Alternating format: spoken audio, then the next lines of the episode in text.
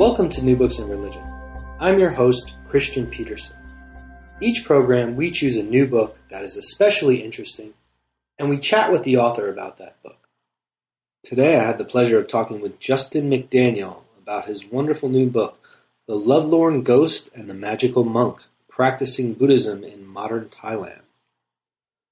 When most people think of Buddhism, they begin to imagine a lone monk in the forest or possibly a serene rock garden. The world of ghosts, amulets, and magic are usually far from their mind. They may even feel some aversion to the notion that the meditative calm of monks from the East could have anything to do with these superstitious ideas and practices. Justin McDaniel, Associate Professor of the Department of Religious Studies at the University of Pennsylvania, challenges many of these preconceived ideas about what constitutes the substance of modern Buddhism in Thailand. In his new book, McDaniel begins his journey of contemporary Buddhism at one of the regular funerals for our lovelorn ghosts.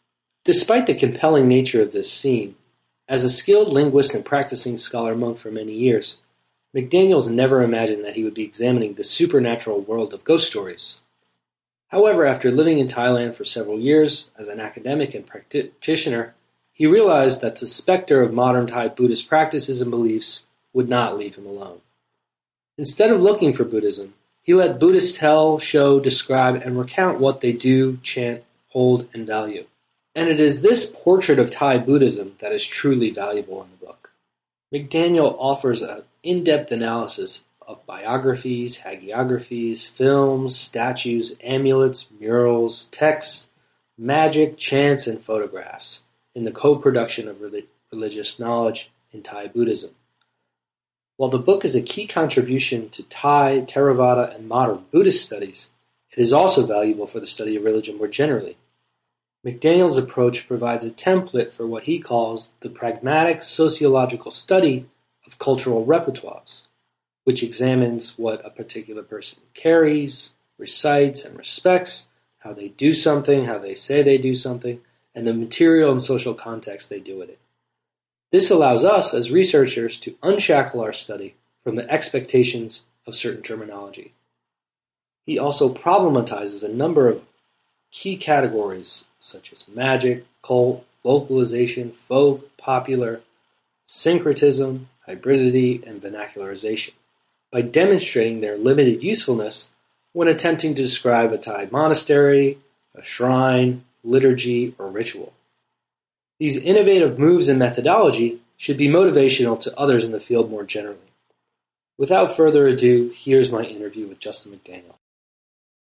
Today we're talking to Justin McDaniel, a professor of religious studies at the University of Pennsylvania, about his new book, The Lovelorn Ghost and the Magical Monk Practicing Buddhism in Modern Thailand.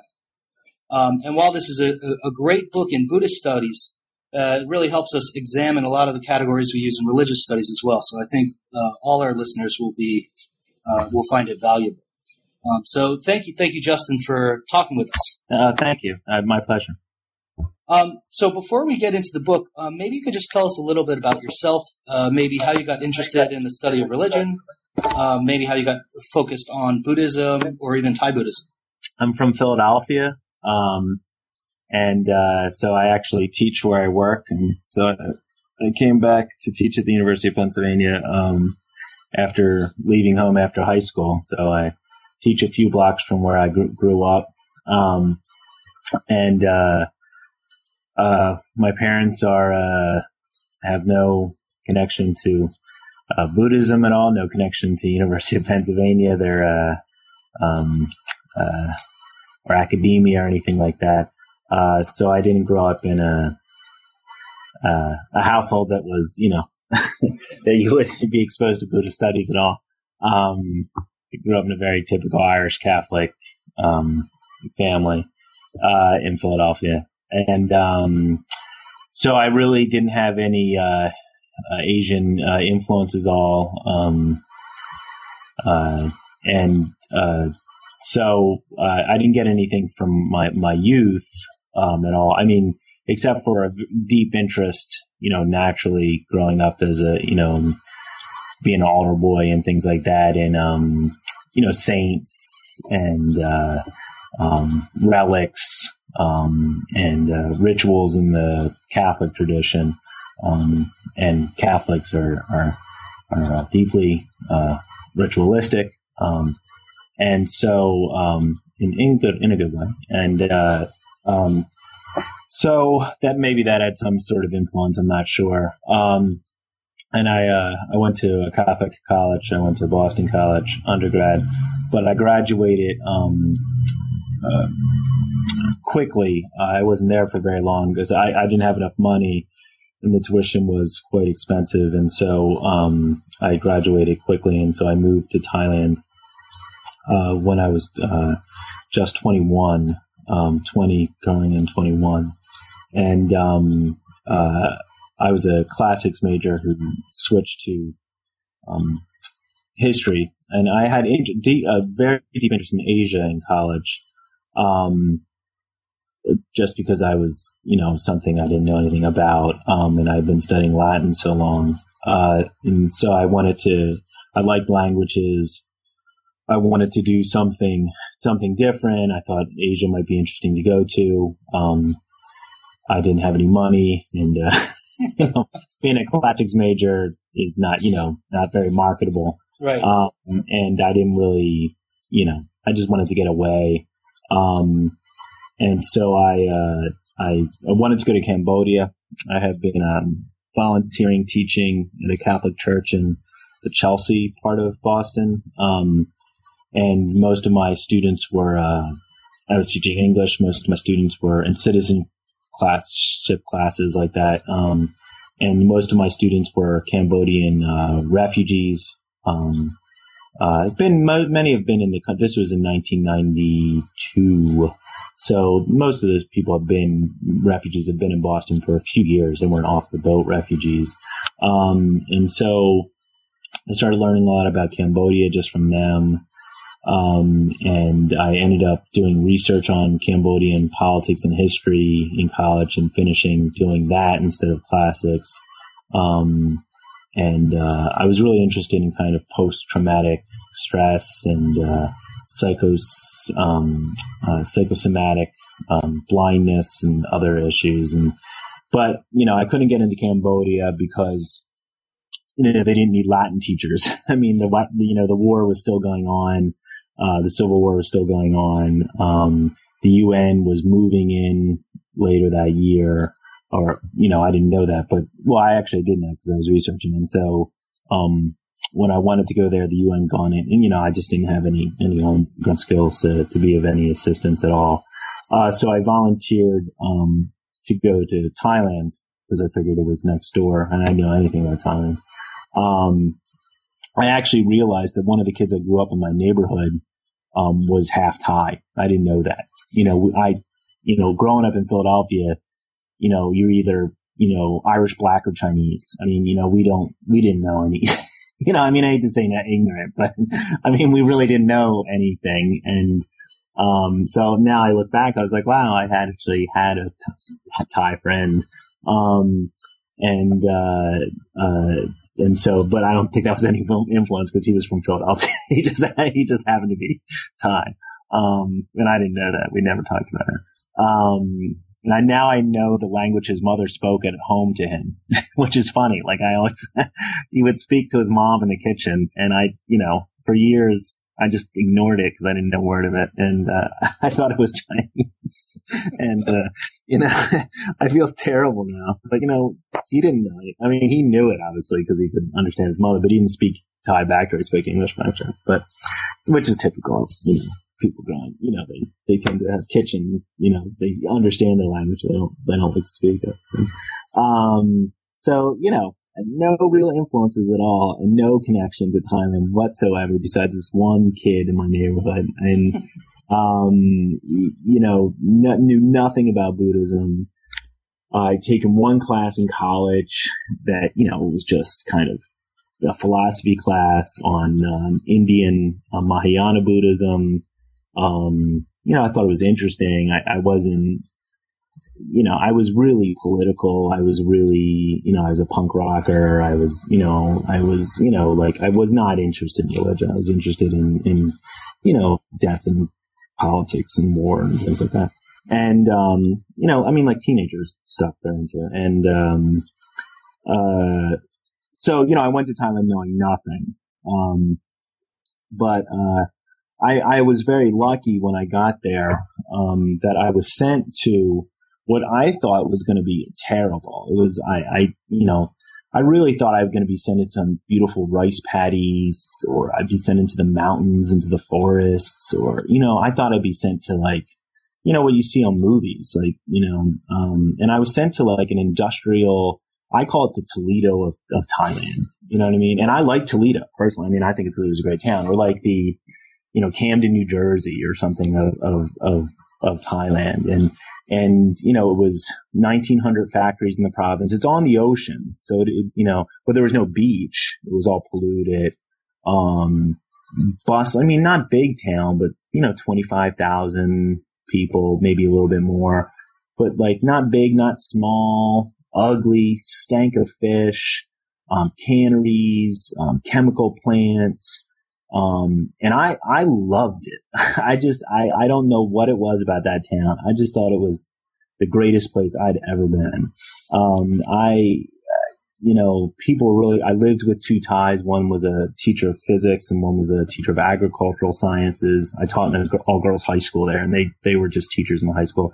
So I, you know, they were single and they had housing on campus, and so you know they, they, they I think they were a little upset that they got stuck with the white guy, you know, living in with them who didn't speak their language and everything. But those were and I ended up being the best man at one guy's wedding. I mean, we we are we are still close friends, and um, although unfortunately I don't see him much anymore, but um, but we still talk uh, on and um, uh, you know he's um you know, was a great guy and the other guy was a great guy and, and they, you know, they were funny. They were drinkers. They liked to talk and they liked to, they, they've both been monks before. So we talked about that, but, you know, mostly we like, you know, taught our classes and then drank and, you know, rode around on motorcycles and they were a little older than me, about 10 years older than me, but, um, you know, we just had a great time. And the fact that they really like to joke around and talk around. And so they were very, they didn't like the fact that I didn't get their jokes, that my language wasn't good enough. And so they made me, they would only speak in Thai to me. They made me study 50 new vocabulary words every night. Um, you know, we, this was before the internet. We had no phone in the house. We had no TV and we just language all the time, language, language, language. And, um, that was the best part of being in that town. No tourist would ever want to go to this town. It's terribly ugly. It stinks. And so I was forced to only speak Thai. And um, really, I loved my students, and it, it, was just a great, great town. And um, I spent about a year and a half, maybe a little bit more than that, there.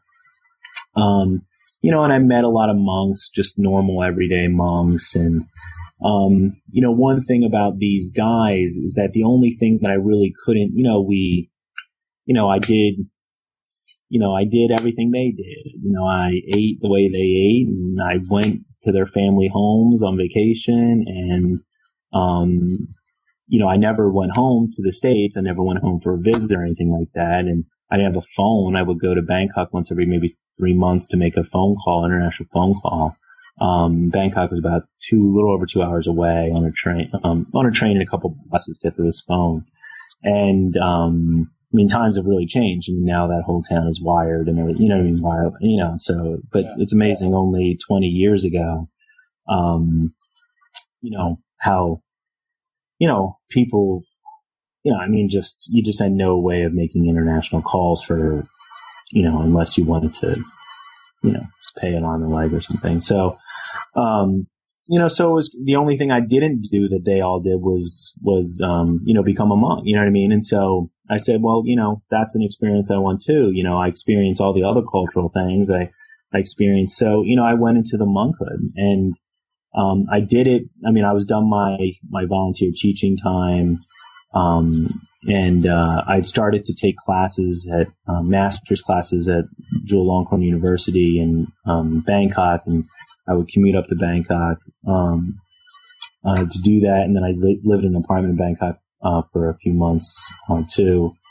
And um, so I was getting more into Thai literature, Thai history. I was taking classes like this. Um, my language was getting, you know, you know, quite good. My re- reading and, and, writing were, were, you know, I, you know, were, you know, were good. And, um, and, um, uh, so, you know, I felt I could read everything. I felt like I could, you know, speak in any situation. Um, and so I, you know, I, you know, I thought I was ready to become a monk and, um, you know, nice thing is that, um, you know, you have to have parents sponsor, you have to have a sponsor. And, you know, my parents didn't, you know, they couldn't, they couldn't travel to Asia or anything like that. So, um, uh, you know, my next door neighbors who happened to be a lesbian couple, they, they didn't have kids and they said they'd be my sponsors because they would never have a chance to, you know, ordain a son, which is very, gives a lot of merit. It's very, you know, it's a very important thing to do for Buddhists and um, for Thai Buddhists um, and Southeast Asian Buddhists in general. And so they were my sponsors, and I ended up ordaining at a very rural monastery on the Thai Cambodia, I mean, on the Lao Thai Cambodian border in the area that they called the Emerald Triangle. Um, and a very, only five monks. I was the fifth, four monks. You know, um, Lao Abbot, he was born in Laos moved to Thailand. Um, and, uh, um, you know, forest monastery, you know, you know, cl- you know, what I thought Thailand would be like, like, you know, low electricity, monastery was on an island in the middle of a river in the middle of nowhere and extremely quiet. Um, you know, monkeys jumping on top of your, you know, I mean, really like classic, you know, what, I don't know, and, uh, you know, turtles and, you know, big giant butterflies and lots of insects and lizards and stuff and, uh, snakes. Um, I got bit by a snake very badly then actually. And then, um, uh, so, you know, it was, it was a good experience and, and, um, you know, I learned, you know, a lot and my Lao, um, got pretty good and I started to seriously study Lao at that time too. And I started to not study Pali, like, but I was chanting so much Pali language you know, for liturgy that I started to get really interesting. I think it's my classics kind of training that I really wanted to know the, since Thai and Lao are monosyllabic, large, they're not monos, purely monosyllabic, but they're tonal languages, non-declined, non-conjugated languages. Um, Pali was this. Pali, you know, is an Indo-European language, and so, in, and it, you know, of course, is related in a very distant relation to Latin. Um, and so I really got interested in that, and so, um, you know, after I was there for three years, and after that, I went home. Um, I actually met my wife um, in. Um, I'd actually gone to Cambodia. I finally went to Cambodia, um, and uh, just as a tourist, and um, and the war is still going on, but it wasn't too bad. Um, I mean, the war is really largely over at that point, but you know, it was fine. And um, we traveled overland from um, Laos to uh, Belgium, and uh, we went through China and Russia and uh, Trans-Siberian in the winter, and uh, that took us eight months, I think. I think eight months, and um, you know, and then we went to we flew from Belgium to Ireland to visit my family who lives there, and then uh, and then came home and. I applied to PhD pro, main master's programs before I started on the trip, and I found out the Czech Republic that I'd gotten into a few places. I got my, you know, I called my parents from there. And so I started graduate, I got married and then I started graduate school. Um, and, um, I really, cause I'm an Irish citizen, um, I thought, um, you know, I go to, uh, I wanted to go to Oxford because they had a good program or so as, but I interviewed there and, um, it just wasn't for me. Uh, just, I didn't really, um, the professors are great. It just wasn't for me. And, um, I, you know, I didn't have any formal training in Buddhist studies. I no classes. I no, you know, and, you know, they were just, it was just research. And, you know, I, I thought I, you know, I needed to learn something. Um, I knew a lot about Thailand and I knew a lot about Laos and my languages were pretty good, but, um, you know, so I went, I ended up going to Harvard and, um, uh, did my master's and my PhD there, master's in religious studies, or what they call uh, divinity school, the um, master's of theological studies, they call it, and um, which is like world religions. And um, I primarily studied Sanskrit, um, and uh, then I got my PhD in Sanskrit. Um, but I was only in residence for four years total for all my master's and PhD because I went back to Thailand on um, uh, a few fellowships and um, uh, you know so I was in you know almost half my degree I was back in Laos mostly Laos this time in Thailand so um, uh, which was good because I my Pali and Sanskrit were pretty solid and I could I learned how to read the old Lao and Old Tham and Old Lanna scripts.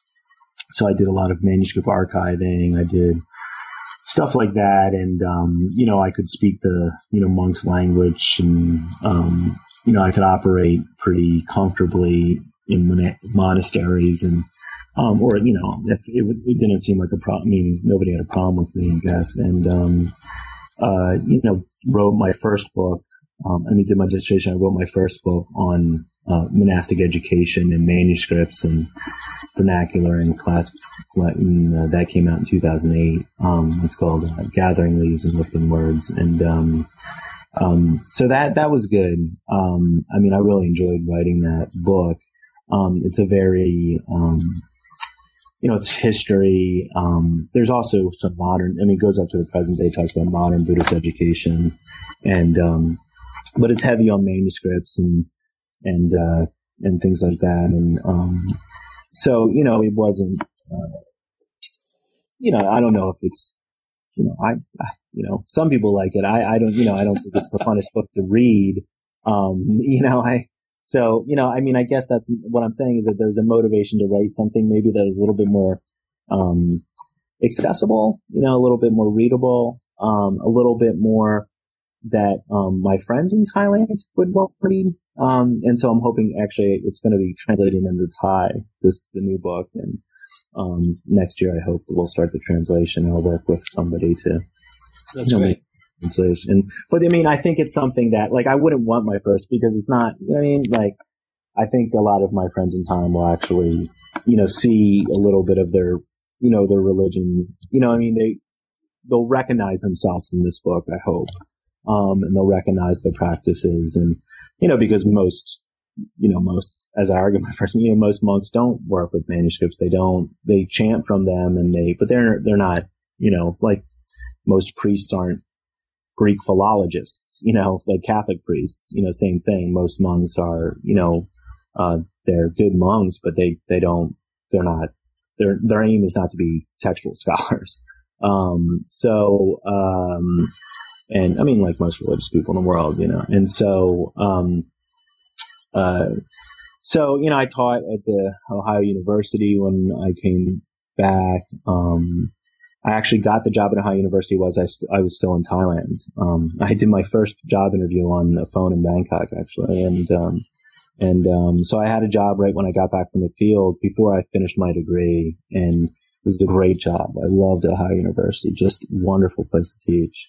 Um, great student, just really wonderful um, place. And then I uh, that was only a two position though, um, and so they didn't have a tenure track job. So I took a tenure track position at University of California Riverside, another fantastic place to teach. Um, I loved. I'd never really been to California. I'd been there, but I'd never spent any time in California before, and I I, I adored Southern California. I just thought Los Angeles was uh, or the Los Angeles area and Riverside especially were wonderful and uh, great colleagues, really good department, um, and very good Southeast Asian studies program. So, and it was interesting to go from a place like Ohio where I had basically no Buddhist students at all to a place that, you know, in, I would teach intro to, intro to Buddhism and at least half of the students in a class of 100 would be Buddhist.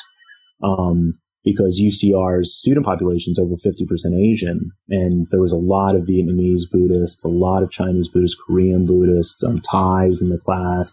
I had Burmese Buddhist students and that was great. I have to say it was really, um, it's not like these undergrads just because they were Buddhist know anything about Buddhism. I mean, you know, I mean, like the average Lutheran undergrad doesn't know a lot about the history of Christianity, obviously, but you know, um, but they, you know, they had the experience of being at funerals or being at weddings. They had the, you know, the deep kind of cultural experiences that, um, it was so hard to communicate to people. And that's another motivation for writing this book that I wanted a book that students would be able to kind of, you know, feel like a little bit like, you know, what it's like to be, uh, in a Buddhist country. Um, and I started a website at that time too, which is still under construction, but mostly viewable online, which is like videos, 3D, panoramas, monastery walkthroughs, um, resources. It's um, called the Thai Digital Monastery Project, and um, and that's kind of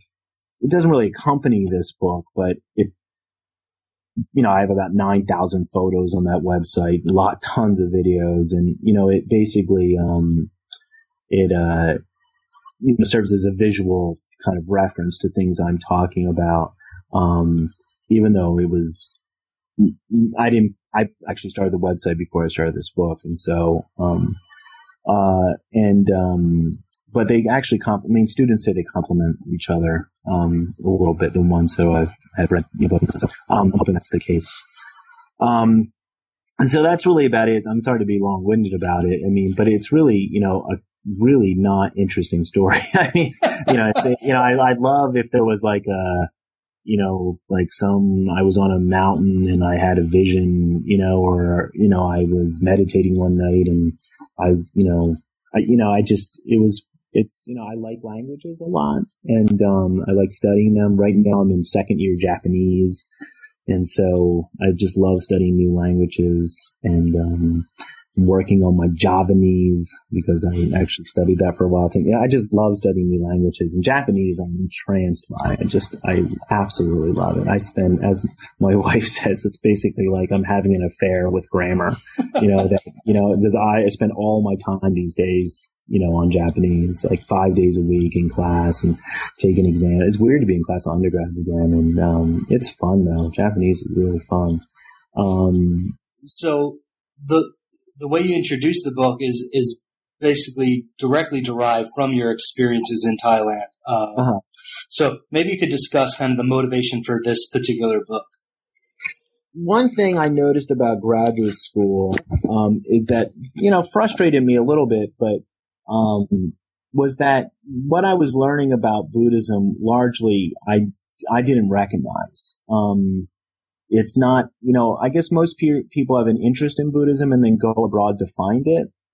You know, I didn't go abroad with an interest in Buddhism. I happened to like meet Buddhism on the way to do something else. And, um, and so, you know, I, I guess maybe I didn't have some, I didn't have preconceived notions of what Buddhism was, except from like kung fu movies and things. Like I really didn't have a whole lot of, you know, idea of what it was. And so, um, and when I got to graduate school and I was in my first really line of like Theravada Buddhist study, I mean, I took a class called Theravada Buddhism, you know, and, um, and, uh, you know, when I, you know, was, I, I just didn't recognize it. And what I was seeing was not, and there wasn't a book that was, you know, that I could look to that was, that reminded me of, of my experiences at all.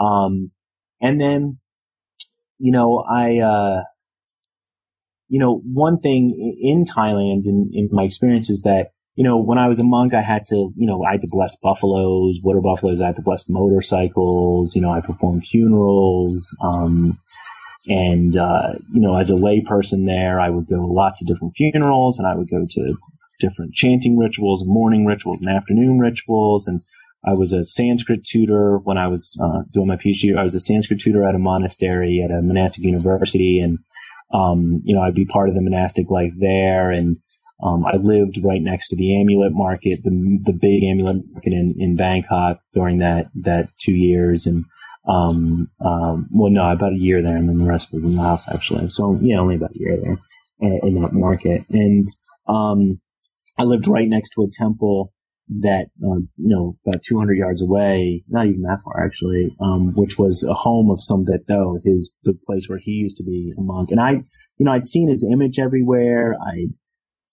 you know, I'd heard his, I'd even memorized his chant. I didn't know it was his chant, but as a monk, I had to memorize it, you know, and I, uh, I just didn't know anything about him. And, and, you know, it's just, but, you know, I was comfortable. I was comfortable with ghost stories. I was used to giving offerings to ghosts. I was used to you know, chanting to protect Ghost. I was um, comfortable with kind of saintly monks, but I never thought to write about it really. I mean, I never thought to, you know, I consider myself, I think I, I don't know if I left this in the book or not, but you know, I, you know, I'm kind of a bookish guy, you know, like I'm, I, you know, I'm an archivist really and a translator and, um, you know, that's what I consider research and write was doing the serious textual stuff. And, um, but you know, it just, you know, a lot of student questions, a lot of, um, you know, people ask me stuff or I, I remember I made a comment at an AAR conference, I think it was 2004 or something.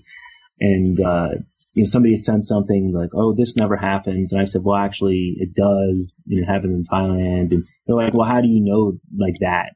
Like, where can I read it?" And I'm like, "I don't know. I just know it. You know what I mean? I've seen it." And and somebody's like, somebody said, "You should write that down, Ben." You know, like, and I've never really, you know, and I just finally I said, "Okay, maybe I'll start writing about these kind of."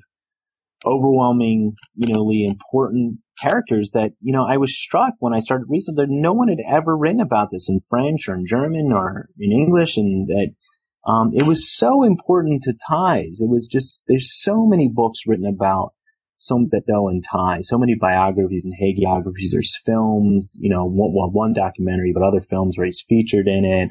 Um, you know, Mae Nak is such a hugely important, I mean, I'd seen her films. I you know, heard her stories all over the place. I mean, these were just solely important figures and that I decided that, you know, maybe, you know, maybe I should be listening to what my friends in Thailand are interested in and, and expose that.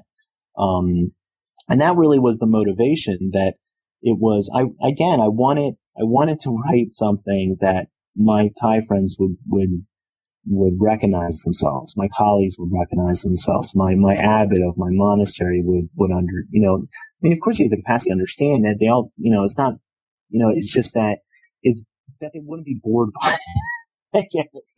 Um, and that, you know, the more and more I started investing, when I decided to write about it and I really started investigating the history, it was just fascinating. And, um, I, I couldn't believe all these kind of deep historical connections and, um, I especially was um, got into uh, the amulet trade very much. I used to actually what is called lempa, which is play with amulets, basically, um, play with sacred things. And um, I used to do that when I was 21 in this town I lived in, and um, because I just liked it. I traded baseball cards when I grew up, so you know I liked doing stuff like that. And um, you know, so I really got into the material culture of, of some of those followings, um, and Mae Nak's followings and others, um, into the statues and the art. I started interviewing at a lot of, uh, image making factories and workshops. Um, I started, um, you know, kind of just going with people on pilgrimages, um, talking to them,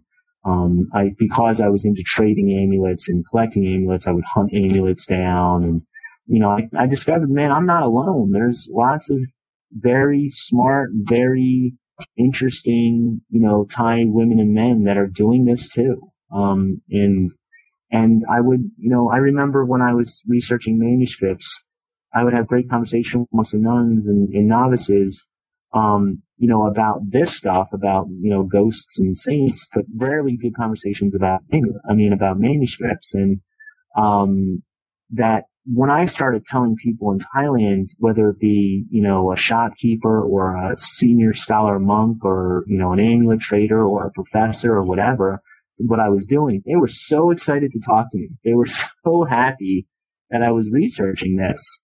Um, and you know, it, that their excitement got me excited, I guess. Um, and, uh, also my students, when I started bringing back photos from the field and I started, you know, teaching, you know, Buddhist intro to Buddhism and, and Buddhist literature with my undergraduate courses. And I started bringing in some of this, you know, vernacular material and this kind of, um, ghost material and the supernatural. The students really you know, they, they, they loved it. And they, they, they, I love the debates in class, you know, versus we would have, you know, well, how can a religion promote non-attachment and promote, you know, compassion and prom- promote non-self, but at the same time, you know, have all these ghost stories and attachments to ghosts and such emotional stories about them and how can they promote, um, you know, uh, you know, uh, uh, ideas of um, you know, non-attachment to the material world or the world, material world is illusionary, but trading amulets and bow down to statues and perform all these rituals. And, and, you know, classically people generally are interested in Buddhism in the States, undergrads especially, you know, really, they're sort of, you know, crypto existentialists or hippies or, you know, skateboarders and, you know, they want kind of a Unitarian type of Buddhism, I generally found, like stripped away of all ritual and just being ideas and, just being kind of lofty reflections on the nature of being. And, um, you know, I got really great debates with them when I brought them out of the clouds in a sense down to a ghost ritual and said, you know, how do you, how do you negotiate your Buddhism and essentially your idea of Buddhism with, with this reality of Buddhism? And are they really that separate? Do, you know, and, and that's, I don't want to, I didn't want my book and I don't believe either that these are completely different ways of approaching religion. That there's a nibbanic and a religion centered on nirvana, and then one of the people, or there's a folk religion versus a scholarly religion. I hate those binaries because they never work on the ground. I found that, um, you know, in the book I mentioned, you know, you, I would meet, you know, highly educated, you know, neuroscientists and professors who were just as into the go- ghost practice and ghost ritual as, you know, a farmer, you know, that, you know, that the royal family follows, you know, this. And, um, this is not kind of a rural leftover. This is not an animist substrate of Buddhism. This, this is Buddhism. And all of those things that we see as contradictions, perhaps, between kind of a lofty religion that promotes non-attachment and a religion that is, you know, is, you know, stuck deep in in fear and attachment and emotions um, and ritual, they're actually not that far apart if you dig deep enough. And and um, you actually don't even need to dig that deep. You just need to talk to people and, and, and listen to their answers and, and take it seriously. Um, and I find that a lot of approaches to Buddhism that separate kind of magic from real religion or folk religion from scholarly religion or um, I find them extremely condescending and um, and not not I don't witness those things on the ground. Um, and so in this way, this book brought up a lot of tensions that I was seeing in class, tensions that I was seeing, you know, in my field, um, tensions that I was seeing with my with my colleagues, and um, uh, that you know it's interesting how strange people uh, non-Buddhists, non-Thai Buddhists found all of these stories about ghosts and magic, but how normal Thai Buddhists found them. and I guess I wanted to write a book about, well, this is normal Buddhism. So uh, before we get into um, some other parts of the book, uh, maybe you could tell us the story of the Lovelorn Ghost and the Magical Monk. Sure.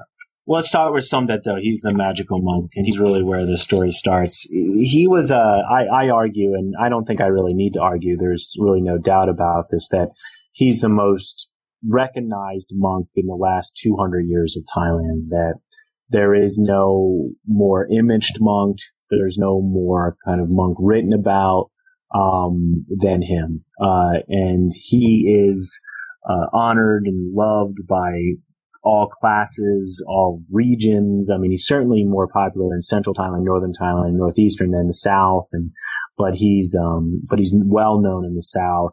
He's got images all over the country. The largest image of any monk in the world, largest statue of any monk in the world is of him. And it's something like 90 feet tall. Um, I mean, he's got colossal images of him all over the country.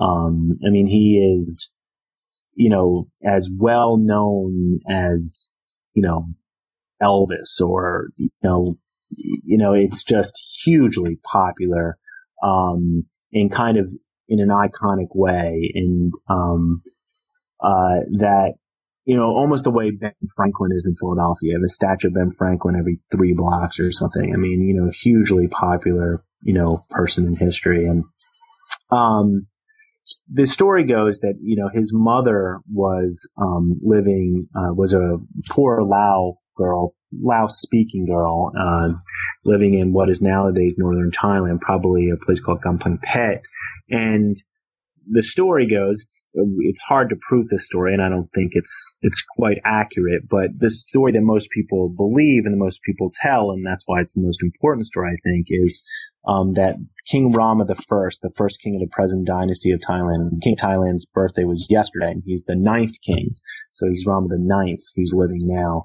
Rama the first. So this is in the 1770s um, be- 1760s actually, before he um, became the king of Thailand, he was a general and he was fighting against the Burmese in the north. And um, one day he he got separated from his troops. He had to go to the bathroom actually, and he got lost in the forest on his horse. Um, and uh, he's growing increasingly thirsty. It's very hot in this part of the country. It's very hot in all parts of the country, and um, he's getting thirstier and thirstier and he comes across a young teenage girl and he asks her for some water. And, um, you know, she says, sure, I can give you some water. And she sees that he's an important man. He has a nice horse. He has nice outfit, uniform. And right before she goes to give him this bowl of water, um, she takes stamens out of a lotus flower that was growing on the, in, you know, a ditch on the side of the path. And she puts the stamens into the water. Now, if you ever had the taste of this, and I actually taste, tasted it to see what it was like. Um, it tastes awful. Uh, I mean, the water is completely bitter and uh, it's terrible to taste. And so he's a little surprised she did that, but he's really thirsty, so he needs to drink it. So he purses his lips. He drinks it very, very slowly, avoiding swallowing these stamens floating in the water. And um, he hands her the bowl back, and and uh, and, and he goes, you know, thank you for giving me this water, young lady, but you know, why you know, why did you poison this water? Like, why not poison it, but why did you, you know, make this water so disgusting tasting? Uh, clearly I'm an important guy and why would you do this? And she goes, well, you're on a horse and you were so thirsty and so kind of full of, you know, kind of, you know, craving and, uh, that I thought you would gulp the water down, you would choke and you'd fall off your horse and get hurt. And so by doing this, I made you drink slowly and you're still quenched, but you're not hurt. And he's like, wow, that's very clever um, for a young girl. And it's so clever that why don't we have sex, basically? And um, he, he, you know, uh, you know, he said, "Well, I got to get back to my troops." And um, but if you're pregnant, um, you know, go go to Bangkok, and um, my family's really important, and take my belt and show my belt, and I'll raise your child. Well, she is indeed pregnant and she's a refugee from these wars and she shows up in Bangkok. She has a son. He grows up in kind of central plains of Thailand and lots of the monasteries where his family lived. His mother, she was a single mom. Him and his mom lived where, you know, are kind of famous pilgrimage sites and lots of people go there and, um, everybody wants to claim that some, that a young man, you know, slept at the monastery. I mean, he's, you know, um, and, uh, you know, kind of like if you go to Mississippi, every single town in Mississippi claimed that Faulkner wrote there, you know, that, you know, every single town in central Thailand claims that, you know, some of the town was somehow there. And he, he did travel a lot. So he'd probably go a lot of places. But she finally goes to Bangkok. She gives the bell and now the king, he's become the king of Thailand. He supposedly sponsors his education. He learns Pali, the Somdet young man, uh, some a title means it's like a royal title, but To, you know, this young boy To learns Pali and he learns, um, he's trained then in rural areas in magical traditions and death meditation, meditation on corpses, I mean, and, um, he, um, uh, you know, becomes this highly trained and uh, famous monk, and it said that his amulets can heal people's sickness. They can protect against ghosts. They can, um, you know, uh, protect against lots of different things. And uh, he ends up being the Pali tutor for King Rama the fourth and fifth, which are, you know, the most important kings in Thai history. And so he's got this kind of refugee background, this Lao background, and he's got this royal background. And those two aspects of his life really lend to his popularity because that he's seen as this kind of legitimate, royal, well-trained, well-educated monk, but he's also loved by kind of the, you know, rural poor and that loved by, you know, Lao speaking or speaking in a Lao accent. Um, in Thailand, in urban Thailand is kind of, you know, sounds like country bumpkins or sounds like, you know, it sounds, um, you know, people look down on it in some ways, but it's a source of pride for a lot of people from the rural areas to speak in this accent. Um, and Lao is a separate language too, so either in a Lao type accent or in Lao, and and so he could speak to both groups, it seems, and um, you know, uh, one foreigner saw him give a sermon and refers to this. We have a document of this, and he was photographed by you know a German photographer in the you know 1870s, and you know he was this hugely important monk, and then he was made abbot of of uh, the second oldest temple in in all of Bangkok, and a hugely important royal temple, um, the one I used to live down the street from, um, and uh, you know. Um, he even after he died, and he died mysteriously, like you know, every monk, famous monk who dies, like you know about his death, and they cremate him or they mummify him sometimes, and that they collect their bones and their ashes. But he, we don't have any of these things. It's almost like he just went into the ether. And um, you know, I tracked down a lot of stories about that in the in the book, and um, a lot of stuff I had to cut out of the book a lot because it's just there's so many so much detail you could go into and um, I tried not to bog it down too much and um, he uh, even after his death, he said that he still protects Thailand nowadays. That he protected against the French um, colonization in 1893. It said that he magically put amulets in the river before he died, and this stopped the French. And so Siam was the only non-colonized country because of Somdet To. It's people said that they saw him floating over the city of Bangkok during the Japanese bombing in World War II, and he was deflecting bombs magically.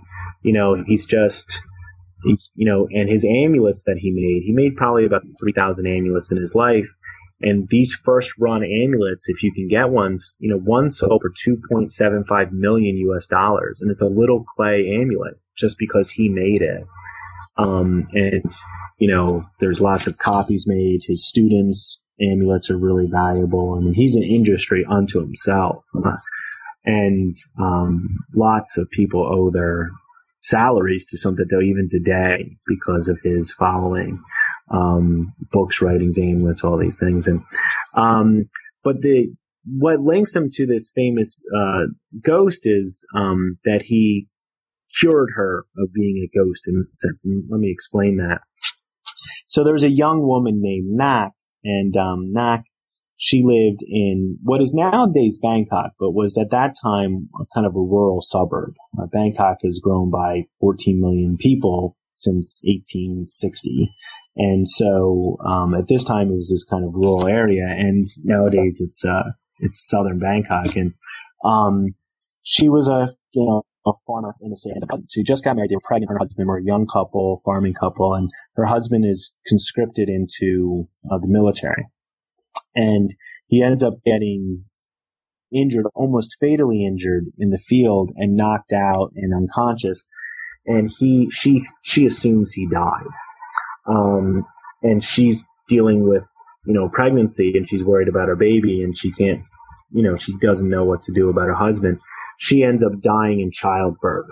Um, the baby dies and she dies. Um, well, the husband is not dead. He he finally comes out of his unconscious and he's cured by. Some that he was brought to Somdet To's main uh, monastery. Somdet To healed the soldier, cured him with his magic, and his um this Pali chant called the Jina or the uh, verses on the victor's cage, which is this famous chant that is associated with him. Um, is actually from Sri Lanka probably, but is associated with Somdet To in Thailand is more popular in Thailand. This Pali chant, this magical incantation, and um, he uh, so the husband goes back home and he's going to visit his you know wife. He doesn't know he didn't know she died. Um, and he goes in his house and he sees his wife and he sees his baby and it's a wonderful thing, but they're ghosts and he doesn't know they're ghosts. And um, there's 22 films made of this story. There's radio programs. There's lots of books. Um, they just made an animated version a couple years ago of this. Really great kind of action animation.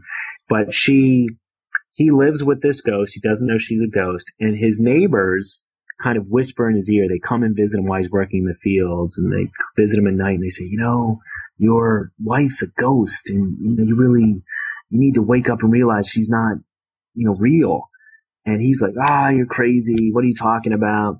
And, uh, in most versions of the story, anybody who kind of warns him that she's a ghost, she kills that night. So she ends up being this kind of murderous ghost. She ends up killing all these people uh, in the village. And, um, you know, the villagers are getting mad now. They're like, you know, we got to stop this ghost killing us. And, um, they try to capture him, the husband. They try to like, uh, have monks, you know, kind of put spells on him and kind of snap him out of it and it's not working. And they try to stop her with all of these, you know, Buddhist chants and rituals and she can't be stopped. And uh, finally, they bring in some Somdet To, and they're like, you know, you are like the green beret of monks. You, you're the best monk. Like, if you can't solve this ghost problem, no one can. And he solves it. He chants his famous chant. He pacifies her, and in many ways, he's compassionate towards her.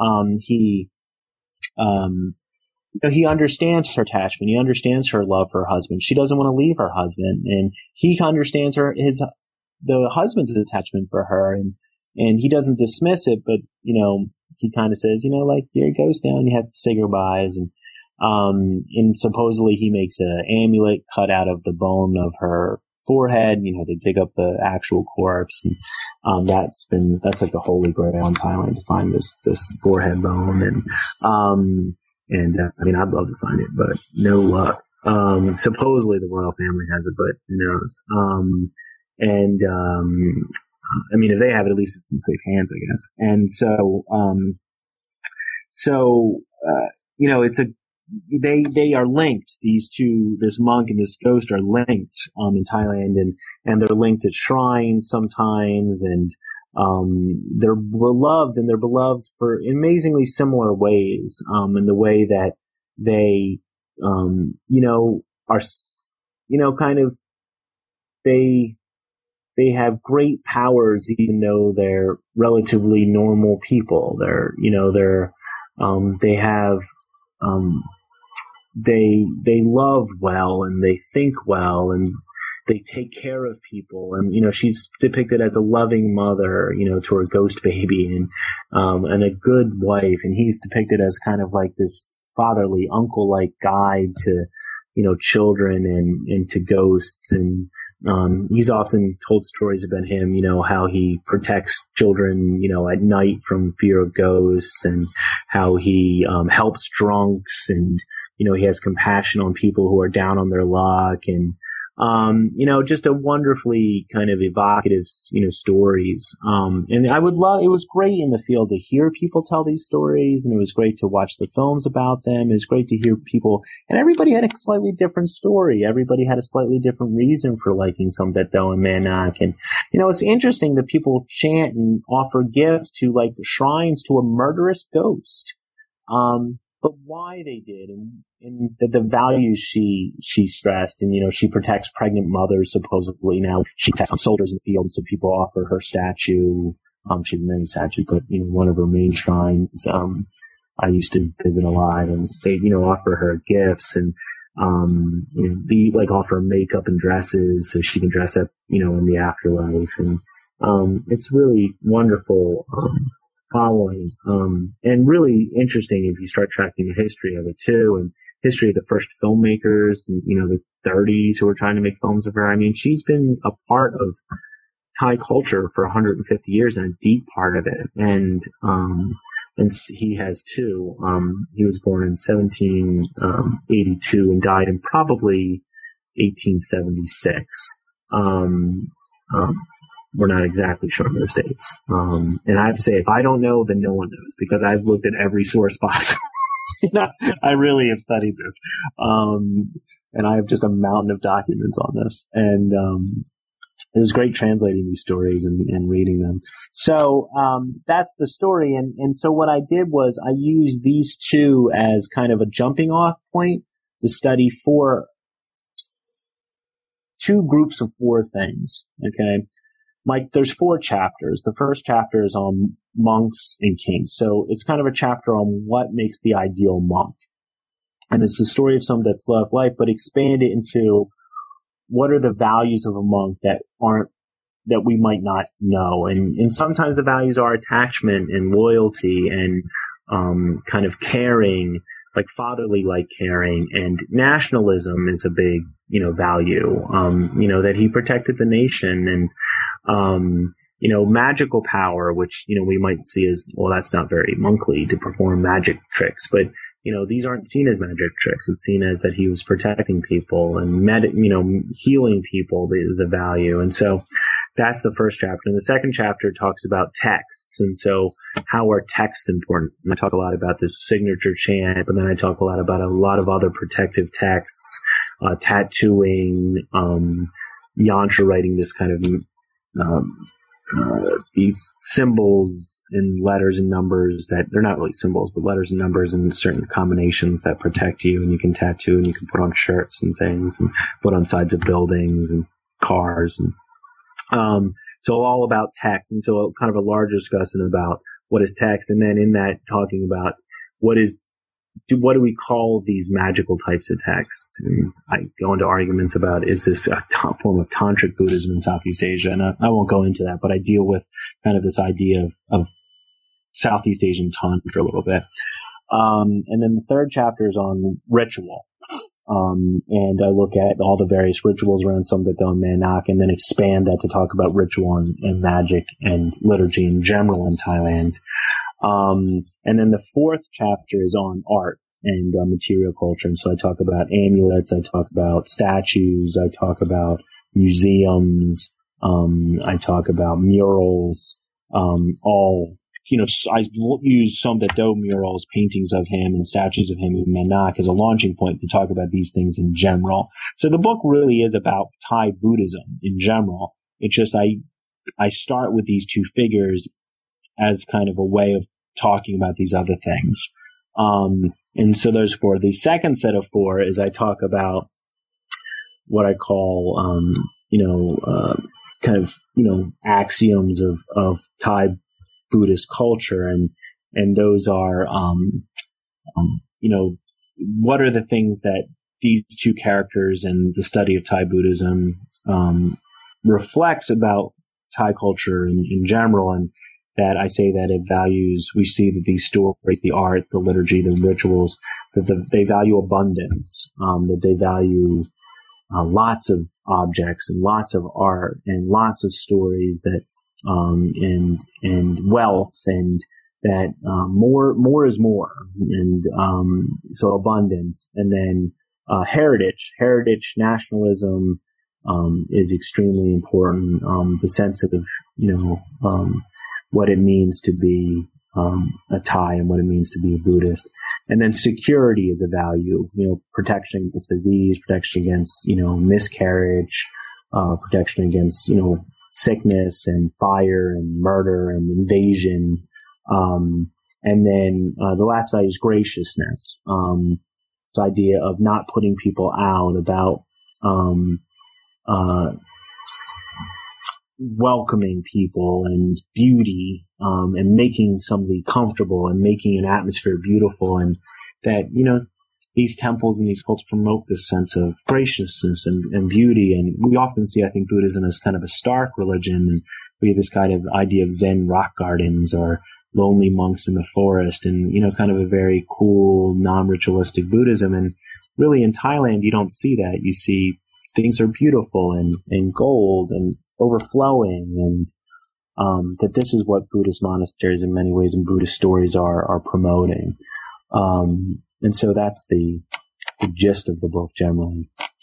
And um, I want to ask you something about your methodology because I think it's it could be very valuable for for any uh, scholar of religion. Um, and I'm to uh, quote you here in the in the introduction you say I emph- emphasize that objects and people co-produce knowledge. Therefore, instead of trying to find what is Buddhist about a particular person, uh, what a particular person holds, chants, or and values, I look first to how they do something, how they say they do something, and the material and social context they do it in. And you call the book overall a, a pragmatic sociological study of cultural repertoires. I'm wondering if you could expand on on this approach, uh, the the method you're using, and what you you see as these cultural repertoires. Repertoire, I, exactly. Like I needed to find, in a sense, you know, I wanted to respect the contradictory nature of religious people in general, including myself. Um, I wanted to respect that people can be inconsistent, that they can change their minds several times in the course of a day, over the course of their life. Is that that they can hold that something that they're higher ideals of non-self and higher ideals of non-attachment and but at the same time be attached and not see and fall in love and, and be afraid of death and not see contradictions and that we're all in a sense human beings are all kind of fractured people trying to figure things out. And how do i explain that that these stories you know, we, we can't boil them down into kind of one essence of Thai Buddhism? Is that one meaning or that these are this school of Buddhism or that school of Buddhism. That it's not so neat when you get on the ground. It's not so neat when you shift through all these documents and hear these stories. And so this idea of a repertoire is really kind of what really fit for me. And I adapt this, this, like, sociological kind of idea a little bit. Um, and so I found the passage where I say, uh, the idea of a repertoire, and this is Silber's um, sociology works in, in Israel, um, says has the double advantage of connoting the ready enactment and concrete performance of practical and pra- practical and practicable options, and of allowing for a measure of individual meaning and agency, and mobilizing and choosing spe- a specific configuration of cultural resources, while also stressing the public and publicly available nature of those resources. And that it's not uh, this this approach is not something that defines the ends of action, but provides the complements, uh, the components. I'm sorry, this is, Swidler. The, the components are tools used to construct recurrent strategies of action. And so I go on to say that I really want to respect the agency of some of that though, the agency of Mae Nak and the agency of the monks and the nuns and the lay people that follow them and practice Thai Buddhism in general. And that, um, to maintain this agency without kind of classifying this is rural Buddhism, this is elite Buddhism, this is urban Buddhism, this is Pali Buddhism, this is Mahayana Buddhism, this is Tantric Buddhism, kind of these huge kind of categories that never work on the ground that this kind of idea of uh, each person having their own personal religious repertoire that sh- pulled on shared cultural resources, but recombined them in a unique way in each person, um, really was helping me here. And so I say again later on that a study of repertoires has a distinct advantage of crossing boundaries of class, sect, and gender if centered on a particular place, both diachronically and synchronically. Um, and so that I'm looking for the resources I say that make up culture, um, and how people not are controlled by the cultural, but but and are not looking for meaning, but they're kind of constantly making meaning um, in their daily life and constantly trying to figure it out, and that um, if you study lots of people over kind of a course of time, you get to see what I say these those four things: graciousness, security, heritage, and, in abundance are shared by a lot of people, but in different ways. And that I don't mean to say that these are these are the new categories of Thai Buddhism or new categories of, of Thai culture, but that there are things that most people kind of recognize and share and, and value in, in very, very different ways. To do that, what the end of what you said, um, is that you were talking, well, I guess I was talking about the material culture of people actually, you know, hold and use. And, and that's, um, important in that, um, uh, you know, I want to see, and I lead into that really in the fourth chapter, um, and in the conclusion that, that people kind of express their aspirations through objects and their beliefs are articulated through objects and um, objects are important statues amulets tattoos shirts um, uh, uh, uh, holy water in a sense is sacred water the sacred corpse oil which i won't go into and that these objects and the housing of them the protecting of them the decorating of them really articulates many of these stories and these and these values. And and I found in the field that if you showed somebody a picture of something or you gave them an object and you asked them to talk about that, they would talk in such more kind of um, you know, interesting and detailed ways than if you just ask them a question about their beliefs or, you know, that those questions never worked. That they often end up talking about their feelings, their beliefs, their ways of looking at the world while talking about an object or in front of an object or while sharing, looking at something together. And, um, you know, I think we all do that. I think that, you know, some of your best conversations probably are if you go to a museum and you're standing in front of a painting with somebody else and you end up talking about that painting, but that leads to conversations about so many other things, about what you value as beauty and what you value as, as meaning making in your life. And that's what I found in the field too, that we can't dismiss the material culture of Buddhist as, oh, well, these are just, you know, things aren't important. It's beliefs that are important. Well, not, not at all. I think that the things are primary in a sense and that the only way we get at beliefs and get at values in, in many ways is by allowing people to, to, um, don't discount the things, the actual physical things that they hold and cherish. Um, well, Justin, we've taken up a lot of your time, so I appreciate that. Um, but before I let you go, uh, maybe you could tell us a little bit about uh, what you're working on now or a future project you have in mind. Um, sure. Yeah. Um, I'm, uh, I'm writing a book right now called, um, well, tentatively titled, it's only about a quarter written, um, called Wayward Distractions. And, uh, it's, uh, I have about nine different subtitles. so, but, um, I mean, I'm not sure what I'll do, but so far, the one that won out this week is Wayward Distractions, Things Found While Looking for Buddhism. And um, what it is, it's um, three sections and nine chapters. These three sections are called People, Places, and Things. And I look at um, I look at different figures um, in uh, Nepali, Japanese, and Thai Buddhism. Um, and uh, what they can articulate. And I don't look just at monks or nuns at all. I look at like architects and um, um, uh, healers and things like this, um, and talk about what are these things that are generally outside of Buddhist studies that we Buddhist studies has been ignoring, um, and what are the people these you know kind of translators and and traders and architects, the people who are kind of you know, we walk in their buildings and we use their things every day, but we don't study them as part of Buddhism. We generally only study monks and nuns. Um, and uh, things will, I mean, places will be about. I'm going to look at these kind of extra Buddhist spaces. Like I've been writing on Buddhist public parks and Buddhist amusement parks, um, and uh, Buddhist museums. Um, these places that a lot of lay people encounter Buddhism when they're not being religious necessarily.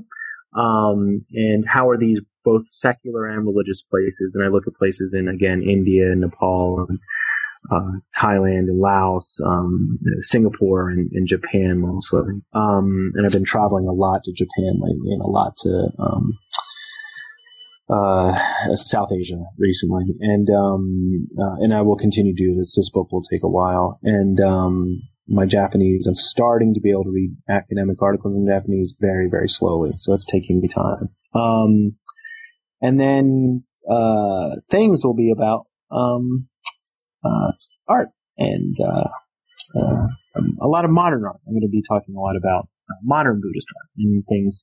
so um, it's you know it's getting there. All the chapters are are mapped out. Most of the research is done, and you know it'll have sabbatical next year, so it's hopefully it'll be done. And you know it's uh, it's fun. It's certainly fun to write. Um, I'm writing a, one chapter right now on birds, Buddhist birds, and it's really great. I mean, I love it. I don't think I don't know if anybody will want to read it, but I certainly. I mean, I mean, it's really fun. Bird, birds are, I love birds. I personally, I really like birds. So this is fun for me to write about Buddhist birds. You know, up until this point in my life, I just enjoy birds. Now I'm actually. Well, I studying. think other people will, will share in your joy. The, well, uh, I, I, I, I, have my doubts, but, uh, but at least I'm having fun. so, um, and, uh, you know, I hopefully I'll keep my job. So, um, well, well, good luck, and uh, thank you again for for joining us. I appreciate you you spending the time to talk to us. That was my interview with Justin McDaniel about his wonderful new book, The Lovelorn Ghost and the Magical Monk Practicing Buddhism in Modern Thailand, that just came out with Columbia University Press in 2011. I highly recommend the book, especially for those interested in theory and methodology in the study of religion, and of course, Buddhist studies.